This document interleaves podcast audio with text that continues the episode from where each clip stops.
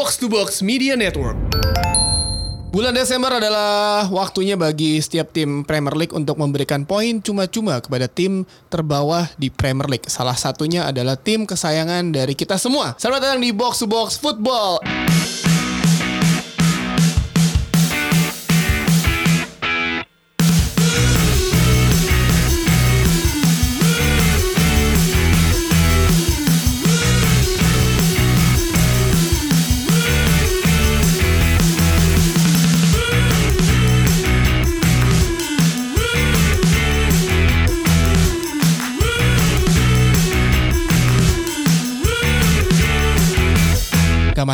Ada Justin. Tapi kita kedatangan seseorang yang akhirnya muncul. Biasanya katanya kalau Man United kalah nggak muncul. Ini Man Iya. United kalah justru muncul. Justru muncul dia. Kita sambut ada Bapak Pangeran Sian, Bapak Pange. MU kontol. Ini bukan ditelepon, beneran muncul. Ini beneran muncul karena memang eh, sebagai komitmen kita nanti tenang ya. Harusnya kita bertiga sama Justin, tapi Justin eh, sekarang eh, suka tiba-tiba ada meeting, Iya, sibuk ada dia. meeting. Oh, Om-om eh, YouTuber Tadi pagi dia WhatsApp gue tiba-tiba. itu main banget ya bangun Bang. pagi. Heeh. tapi dia ya udahlah coach Justin. Tapi memang pertandingan kemarin eh, di luar Chelsea menang 2-0 lawan eh, Jose Mourinho ya. Iya. Eh, Spurs tapi ada satu pertandingan yang emang, emang kita bahas. Kita bakal bahas MU hari ini. Jadi yang nggak suka MU mendingan matiin aja podcastnya. Jadi eh, daripada ngoceh-ngoceh MU mulu. Sejak kapan tadi kita bahas MU ya kan? Emang nggak ada salah kita ngomongin eh, eh, MU karena udah lama kita nggak ngomongin MU ya. Dan kita udah kedatangan tamu kita di Uji Pangeran Siaan. Gue serahkan Pange ngomong apa deh terserah dia aja. Iya gue kalau disuruh ngomong lagi gue bakal ngomong hal yang sama sih. MU kontol lagi gue bilang bahas itu emang bangsat Ben. Itu emang bangsat sebangsat bangsat itu main bola apa kayak gitu bangke tuh. Serius beneran maksudnya ini kan bukan weekend yang menyenangkan ya ngeliat Liverpool ngangkat piala gitu apa sih ini bangke ini gitu ke segala macam terus tiba-tiba ya paling nggak ada yang bisa di ada sedikit hiburan gitu kan. Lihat lawan tim papan bawah kan gue pikir wah gue beli Anthony Martial di FPL nih pasti golnya ada ada nih kan. Satu gitu. Gue gue merasa kan gue di tim FPL gue ada tiga tuh ya. Gue gue khusus weekend ini aja gue ada Rashford Martial sama Wan Bisaka Karena lu pede, karena lu gue pede. pikir Wan Bisaka clean sheet dong harus ada Harus. Rashford kan yang kawan bikin gol Rashford waveformnya lagi bagus, Martial masa lah Rashford gak bisa bikin gol gitu kan? Anjing itu itu itu gue gue gue nggak tahu ya, gue kan belum nonton Star Wars yang terakhir ya, tapi karena tapi kan orang bilang jelek banget ya katanya kan. Mungkin gue bahkan bisa bilang ya MU gue lebih jelek lagi sih dari itu sih. Pasti. Gue bahkan belum nonton filmnya ya, Iya, tapi iya, gue iya. yakin nggak mungkin nggak mungkin apa namanya nggak mungkin bahwa Star Wars lebih jelek dari itu nggak itu nggak mungkin sih. Gue semalam itu setelah abis nonton MU kan gue stop gue lagi nonton The Witcher di Netflix ya kan gue stop nonton MU gue pikir sama kayak Bang ya ya bisa lah walaupun dari Jumat gue bilang kan ah ini pasti kalah ya dari awal Jesse Lingard eh, dicop Dicop bola, bagus bolanya lah. ya. tapi eh, Foster pinter sih dia nutup gerakannya Jesse Lingard jadi emang telat lah Jesse Lingard. Harusnya kan dia bisa gocek ke kanan ini kan emang emang mungkin kebaikan pikiran kali masalah keluarga. Terus eh, Martial juga nggak terlalu kelihatan. Eh sampai akhirnya babak kedua DG melakukan blunder itu fatal banget sih ke semua pemain gue rasa langsung ngefek banget sih. Wan Bisaka yang biasanya tackle hati-hati tiba-tiba melakukan tackle yang sangat tidak hati-hati di kotak penalti. Sebenarnya kalau si Wan Bisaka itu gini, gue sih ngelihat dia beberapa udah berkali-kali bikin tackle yang bersih gitu kan. Itu gue sih suka sama mainnya dia. Cuman secara statistik ya lo kalau mikir secara probabilitas dari antara satu dari sekian banyak dari puluhan tackle yang akan dilakukan oleh Wan Bisaka Pasti itu ada. pasti satu dari jadi foul pasti gue yakin. Soalnya soalnya si Wan Bisaka tuh kalau tackle sliding selalu Wah, parah, iya. Iya, iya, selalu sambil sliding kan Dan ugal-ugalan. Selalu gitu. Secara hukum secara hukum matematik itu satu pasti jadi ada bener ada kan kejadian satu gitu Tapi waktu di Palace Roy Hodgson juga bilang gitu sih. Saya selalu senang sama anak ini tapi begitu dia buat kesalahan saya lebih senang lagi karena saya tahu dia bukan robot. Dia Iya dan dan ada satu oh, mau eh, satu catatan buat Wan Bisaka adalah jangan suruh nyerang deh. Nggak bisa Iya, iya, nggak bisa. Jadi Jelek jangan crossing ya? Crossingnya berantakan. Kemarin eh, passing dia selalu salah terus ke depan.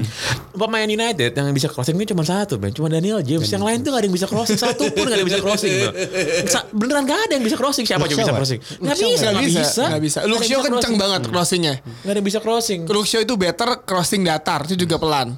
Eh, Rashford crossingnya juga kencang banget kayak orang menendang. Gue tiba-tiba teringat uh, Phil Jones nendang corner. Itu sama kayak semua itu itu menurut gue semua orang tuh terpengaruh sama Antonio Valencia dulu lihat men. Dia kan kalau crossing kayak mau syuting kan. Iya. Digebok bolanya kan. Gak ada tuh lihat orang digebok aja pokoknya. Tapi dia. perbedaannya kalau Antonio Valencia akurasinya tinggi. Pas sampai kepala orang, ya kan? Kalau yang lain Enggak, enggak enggak. Enggak itu dulu. Itu dulu pas zaman Wayne Rooney tuh. Ada kan musim di mana dalam- Baru nih yang bagus banget itu nggak? Iya, iya eh, kombinasinya Valencia sama Rooney itu crossing Valencia ke Rooney itu mungkin hampir 10 gol ada kali semusim. Tiba-tiba si Valencia lupa cara crossing kan.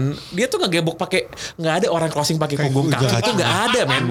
orang crossing gimana mana ya pa- pakai pakai dalam dalam, kan biar iya. bisa ngarahin aja ujung kaki gitu. Dan eh, Dihabek gitu boleh. Kalau lu kemarin lihat setelah eh, De Gea blunder, blunder De Gea kan sebenarnya bukan yang pertama di musim ini pun eh di musim ini pun rekornya gak jelek kan? Iya, Terus rekornya memang jelek. Di akhir musim lalu kan ingat lawan Chelsea nggak bang? Yang dia melakukan blunder yang kejar-kejaran untuk eh, po- posisi 4 De Gea blunder akhirnya MU berantakan ya kan? ya kan? Kejar-kejaran posisi 4 bukan juara, posisi 4 eh, blunder dan emang nih pemain eh, banyak opini yang beredar kemarin di lini masa bilang udah saatnya pemain ini di drop aja dulu dah, ah. di drop dulu. Yang seperti dilakukan Ferguson zaman dulu lah. Du- Lagi jelek di drop aja dulu. Habis itu bagus kan. Lindegaard dimainin ya kan. Nah, masalahnya ini pelapisnya juga bagus menurut gue Sergio Romero. Sergio Romero bagus. Tapi ce- eh, bukan cedera tuh di FM gue Sergio Romero cedera. Kiper timnas tuh itu. Gimana?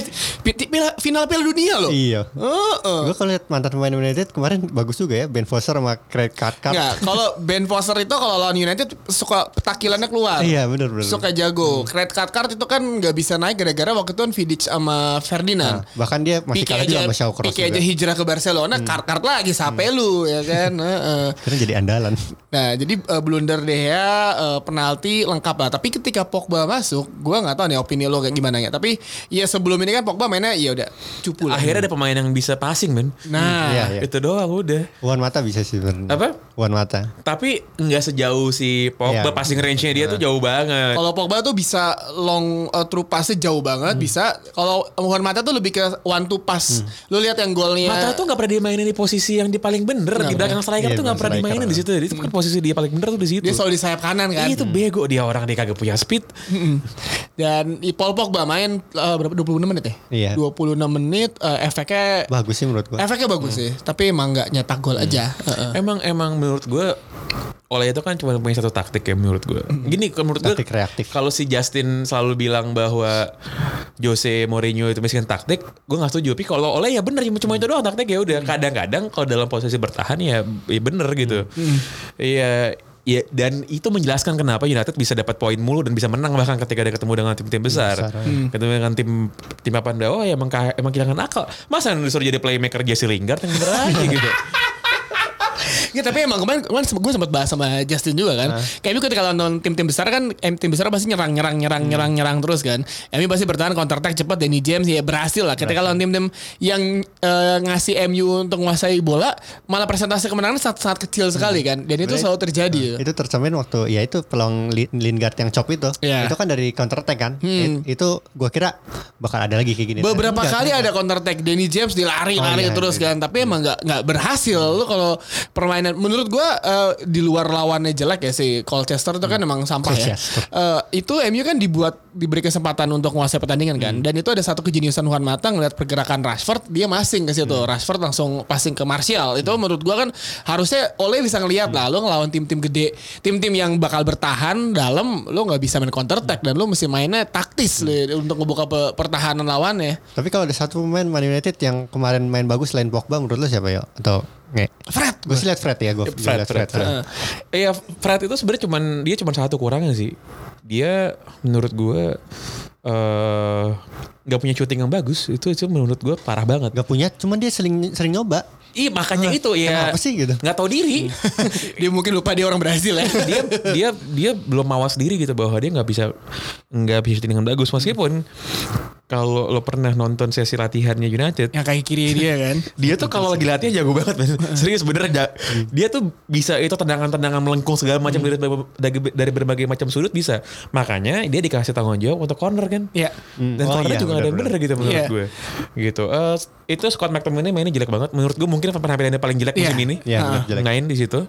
Eh sisanya si Maguire sama Lindelof juga menurut gue katro banget gitu. Apakah eh, sebenarnya ngaruh gak sih kayak kita tahu kan eh, kalau baik-baik yang bikin perbandingan eh, Leicester tanpa Maguire eh, eh, dan MU dengan Maguire ya kan apakah dengan eh, lingkungan yang ada di Maguire di lini pertahanan jadi ngebuat Maguire terlihat lebih kurang gak sih dengan harga yang segitu jadi bukan terlihat harganya tuh nggak nggak sesuai dengan permainan dia. Em, kalau menurut gue sih eh ini bukan cuman gara-gara dia secara sendiri sih, tapi secara kolektif memang MU katro.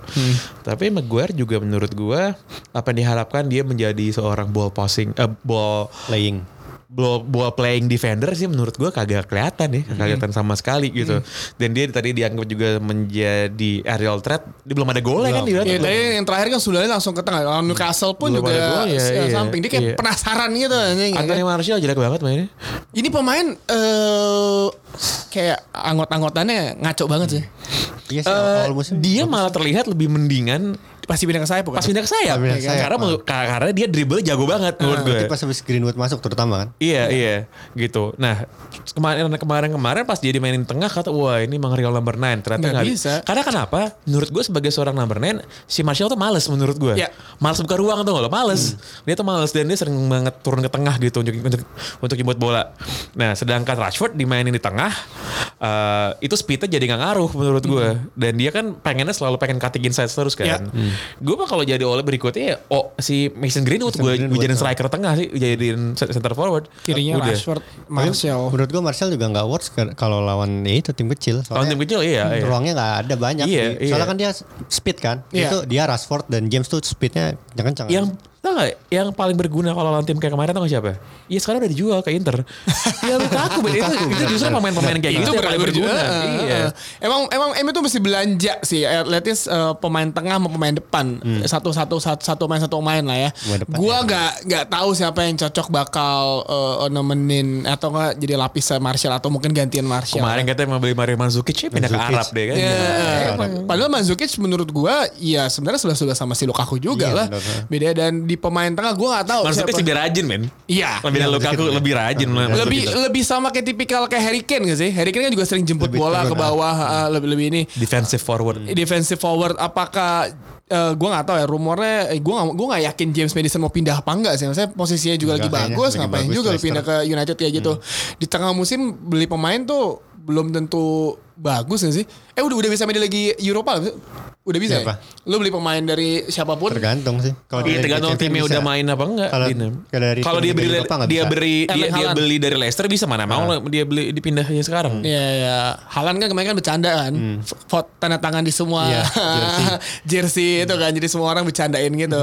Gua nggak tahu siapa yang cocok sih, tapi emang Januari mesti belanja sih untuk MU dan ya mau nggak mau lo mesti meningkatkan kemampuan para pemainnya lah. Iya sih. Squad, squad apa eh, apa kualitas squadnya mesti di mesti Gue ditingkatkan. gue sih. pengen yang kayak yang United kayak Man United gitu beli beli pemain langsung aja yang bener-bener pemain konservatif yang bener-bener nggak ada style stylish man. Siapa Crouch? Eh, Crouch. Udah pensiun. Ya, menurut gue sih jangan nanggung-nanggung gitu. Ashley Barnes tuh gitu gitu. Ashley Barnes, Chris Wood tuh nggak Bundesliga Wood ya, dia. Sam Foxes Sam Fox kalau nggak di dia udah cabut, Sam Fox udah cabut, udah cabut. Kalau mau beli pemain yang kayak beli yang kayak gitu-gitu, harga kan nggak bakal mahal tuh kan. Kalau ternyata nggak berhasil, tinggal jual Ya, lagi aja. jual lagi. Oportunis kelas dunia.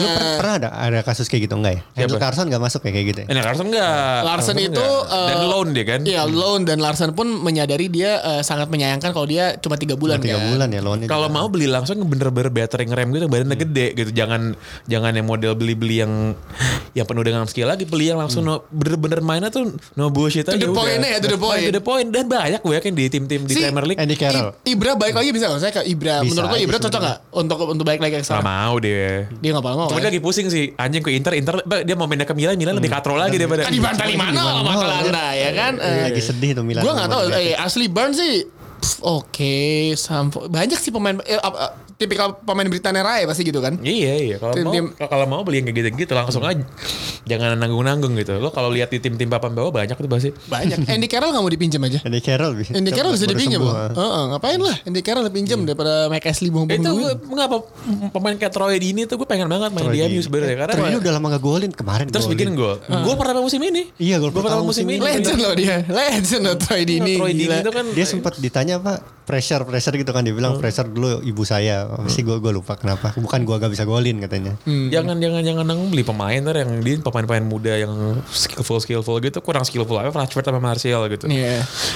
Mason Greenwood tuh agak terlalu kecil dan terlalu Kecil, kurus kecil, aja karena masih muda kan belum develop gitu tuh pemain oke sih. Ntar kalau udah gedean dikit ah, abis nge-gym dia minum elemen sama Iya. Habis ikut Empire Fit Club lah ntar. iya iya itu itu itu baru baru oke. Tapi kalau yang lain tuh eh, itu sih. Jadi gue sih selalu bilang em gue nggak gue nggak pengen lihat Ole lama-lama sih kalau main musim ini ya musim ini aja lah. Menurut gue secara taktik nggak bakal bisa ke mana-mana.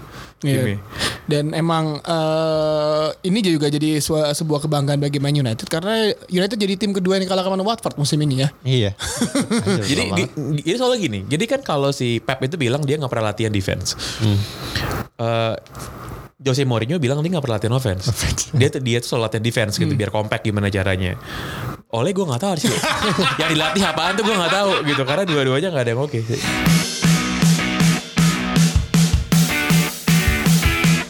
Ya kekalahan MU sebenarnya untuk gue bukan surprise ya. Karena kalau kita lihat musim ini terutama sebenarnya dari musim lalu sih sudah udah kejadian bahwa Ole ini kelimpungan pada saat dia harus mengambil inisiatif yaitu melawan tim-tim papan bawah. Dan eh, kalau lu salahin De Gea ya untuk gue sih agak lucu. De Gea pun bukan Superman. Sekali-sekali bikin kesalahan oke. Cuma lu kebobolan dua kalau bisa cetak tiga gol still win the game.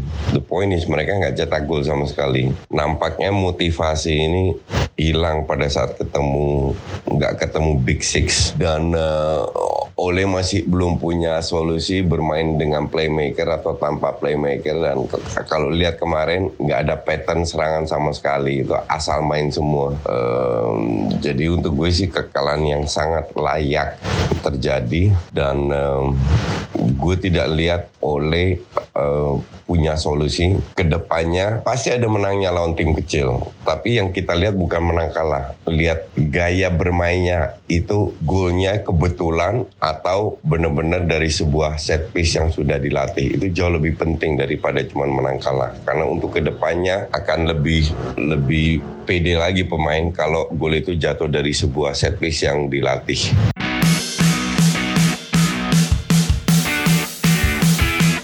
Eh soal Man United ya nggak bisa nggak bisa bohong sih kalau misalnya kecewa ya kecewa banget gitu. Eh, Watford ini kan tim paling bawah juru kunci.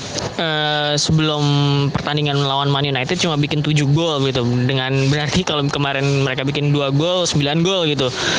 Ya itu kan buruk banget gitu. Ya kita nggak usah bicara lah soal eh, blunder David De Gea. Eh, ya walaupun kiper sekelas dia bikin blunder itu memalukan cuman menurut gue sih problem Man United lebih dari sekadar blunder David De Gea gitu kita gue udah sering banget bilang bahwa Man United ini nggak punya tactical pattern yang pas. Gue lebih ngelihat bagaimana mereka eh, benar-benar bekerja secara pragmatis dari satu pertandingan ke pertandingan lain. Kalau misalkan pertandingan berikutnya ngelawan tim A, oh mungkin strateginya B. Pertandingan berikutnya ngadepin tim C, mungkin strateginya pakai D. Kira-kira kayak gitu. Jadi nggak ada kontinuitas kontinuitas sorry.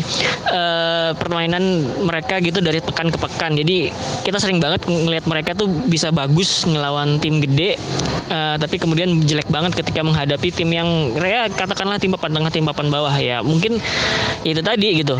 Kalau ngadepin tim gede plannya bisa dipersiapkan secara di, eh, sebelum ngadepin tim gede itu sendiri gitu. Gue ngelihat eh, ketika menghadapi eh, Spurs kemudian Manchester City itu Man United memainkan dua pola yang benar-benar berbeda. Ketika menghadapi Spurs mereka melakukan pressing habis, sementara ketika menghadapi Manchester City mereka justru bermain menunggu dan ngadepin eh, dan balik nyerang lewat counter attack. Jadi kira-kira gitulah. Em, ya balik lagi kalau menurut gue sih Man United itu butuh eh, plan taktikal yang jelas yang bisa mereka mainkan eh, secara konsisten dari pekan ke pekan. Ketika menghadapi tim gede, menghada, eh, strategi ketik misalnya ketika menghadapi tim gede dan strategi itu berubah, gue pikir ya wajar gitu. Ada plan B-nya, tapi nggak seharusnya tiap nggak ada tiap satu pekan ke pekan lain strategi berubah gitu. Inilah yang kemudian menurut gue mereka susah banget buat konsisten dan susah banget buat nge-breakdown sebuah pertahanan yang ketat. Yaitu tadi nggak ada tactical plan yang jelas dan nggak ada eh, apa ya pemain-pemainnya nggak di di coaching dengan baik lah katakanlah begitu. Nah ini kelihatan sih kemarin kalau misalnya ngelihat ada yang bilang gitu Paul Pogba mainnya paling rajin. Eh iya, Pogba emang salah satu eh, kepingan penting buat lini tengahnya Man United. Cuman kalau misalnya Pogba nggak dikasih opsi yang bagus, katakanlah eh, pemain-pemain eh, teman-temannya yang lain nggak mencari ruang, nggak eh, bergerak off the ball yang nggak bagus, ya opsi operannya dia bakal cuman save aja gitu, nggak bakal ada op- opsi operan berbahaya atau katakanlah yang bisa direct langsung ke depan gitu. Padahal Pogba punya kemampuan buat kayak gitu. Ya ini kan nunjukin bahwa sebetulnya pemain-pemain Man United nggak ngerti apa yang mesti mereka lakukan di lapangan gitu. Ya better coaching lah menurut gue harusnya di di tiap latihan.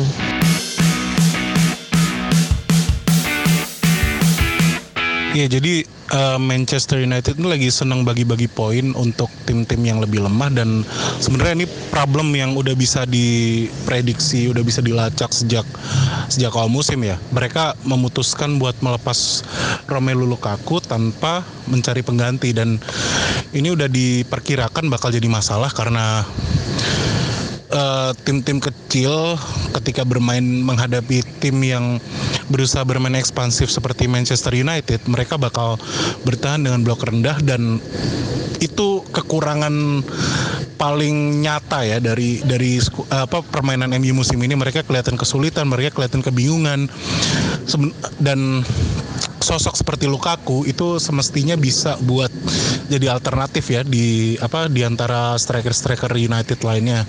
Tapi gini, eh sekali lagi kalau siapa Solskjaer itu sebenarnya kan punya filosofi permainan sendiri. Dia ada alasan kenapa dia melepas Lukaku karena emang Lukaku dianggap nggak sesuai dengan eh, taktik yang pengen dia terapkan.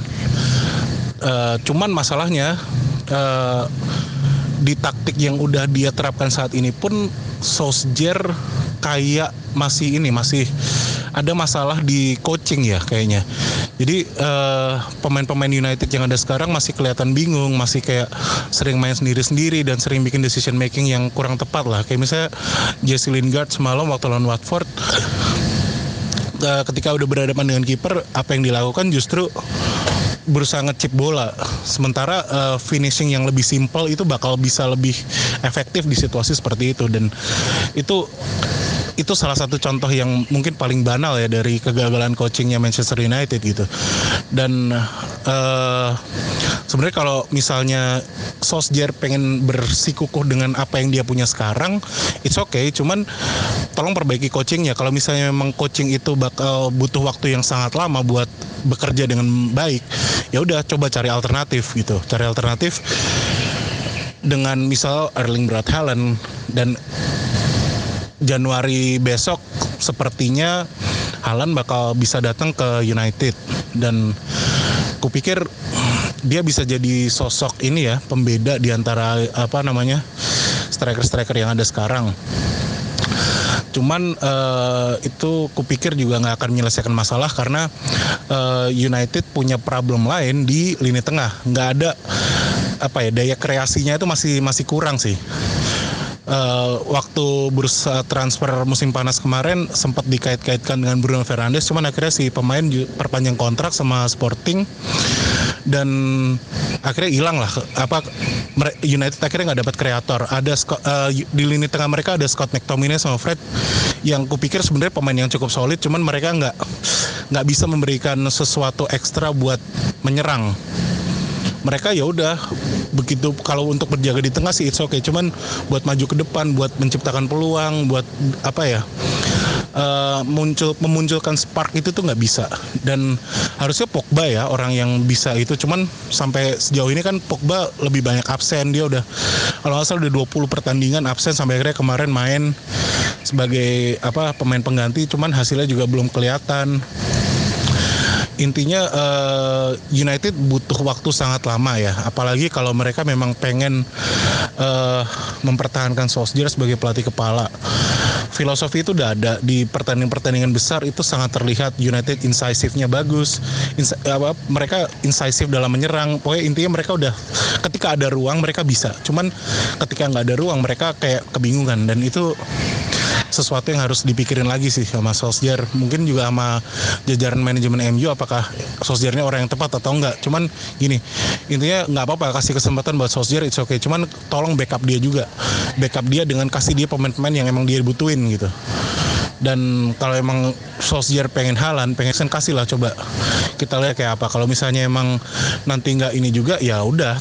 Mau nggak mau emang harus diganti dengan orang yang lebih berpengalaman orang yang lebih berkompeten kayak gitu. Eh, sampai kapan MU kayak gini? Entahlah. Ini sesuatu yang nggak akan selesai dalam satu dua transfer window ya.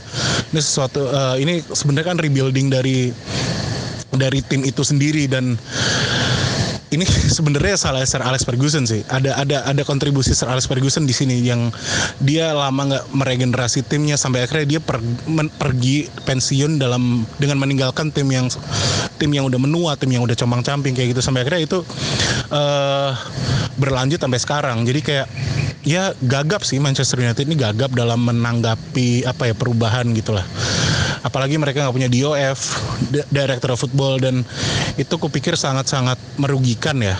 Ketika apa ketika seorang pelatih Solskjaer harus membagi konsentrasinya dengan apa pekerjaan-pekerjaan yang semestinya nggak jadi nggak masuk job desk-nya itu itu sesuatu yang sangat merugikan dan eh, seharusnya bisa diri- diringankan apabila MU memang punya niat lah ke arah sana gitu. Jadi eh, buat penggemar Manchester United kayaknya emang harus bersabar karena ini proses yang bakal sangat memakan waktu, sangat menguras energi, sangat menguras emosi. Jadi ya udah tunggu aja. Saatnya kalian inilah menikmati rasanya jadi Liverpool dulu lah sementara ini. Oke, thank you.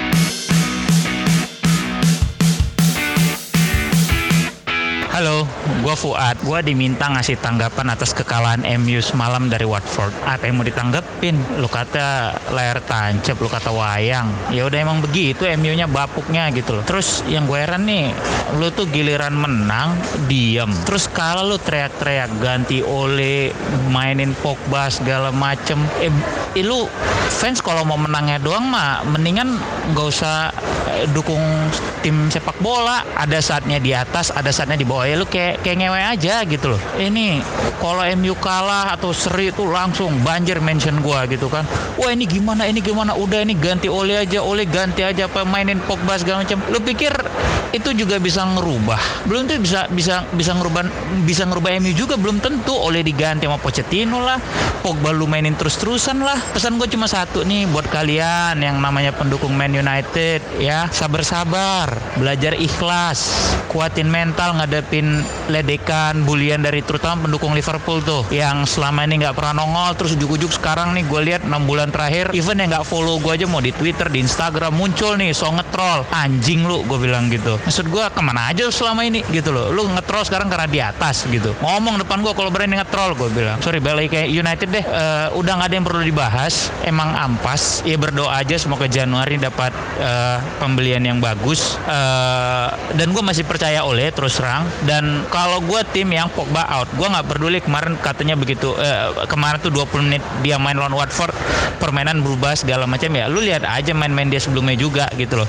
Ntar lu sanjung-sanjung sekarang besok-besok dia main 90 menit mainnya ampas, lu hina-hina lagi kan gitu. Jadi ya nggak akan ada kata kelar kalau gue ini semua proses posisi MU lagi di bawah bukan bukan mak- maksudnya gini loh posisi MU itu tidak kalau lu dulu menangan sekarang lu kalahan jadi lu mesti bisa adaptasi dengan itu gitu ya walaupun mungkin nggak semua bisa terima ya tapi pesen gue cobalah untuk beradaptasi dengan posisi MU sekarang. Sabar-sabarin diri lu kuat-kuatin diri lu ngadepin bulian. Kalau lu nggak kuat udah lu nggak usah nongol di sosmed lu nggak usah ngantor lu nggak usah sekolah. Tapi kalau lu kuat ya lu lu santai aja ngadepinnya banter lo dengan banter gitu loh. Kalau misalnya rasa lu udah kelewatan lu ajak berantem lu pukul nggak ada masalah urusan polisi belakangan gitu. Cuma dari gue ya udah sabar-sabar aja lah MU emang ampas gitu. Tim cashback kalau kata Tio kalau orang bilang lagi tim Robin Hood gitu. Kalau gue bilang tuh ya sama Milan dia sama tim bukan setan merah jadi setan kredit sekarang ngasih poin mulu ke orang lain gitu loh. Ntar diambil pas lawan tim besar gitu. Dan ya emang MU nggak punya gelandang kreatif gitu. Jadi ya emang ya inilah keadaannya gitu. MU tuh paling cuma bisa main serangan balik. Dan eh, kalau perhatiin statistik setiap dia unggul penguasaan bola tuh ya cuma sekali doang tuh menang lawan Norwich. Sisanya kalah gitu. Justru pada saat penguasaan bola sedikit ya bisa menang gitu. Itu aja lo unek-unek dari gua. Eh, sabar-sabar santai aja bawa ketawa lo ketawain aja tim lu. Karena kalau lu udah bisa ngetawain lu sendiri tim lu sendiri sama kayak lu ngetawain diri lu sendiri itu lu udah di level yang canggih menurut gua. Tingkat sabar lu tingkat ikhlas lu tuh udah udah tinggi lah. Itu aja eh, buat pendukung fans lain. Ya kalau lu mau ngeledek MU silahkan. Cuma kalau ada fans yang nggak terima itu konsekuensi kan gitu. Semua itu kan ada konsekuensi ya. Itu aja lah dari gua. Eh, terima kasih box to box. Semoga ini tidak ada disensor. Bagi gua tetap glory glory Man United Ole in Pogba out Liverpool bapuk anjing. Bye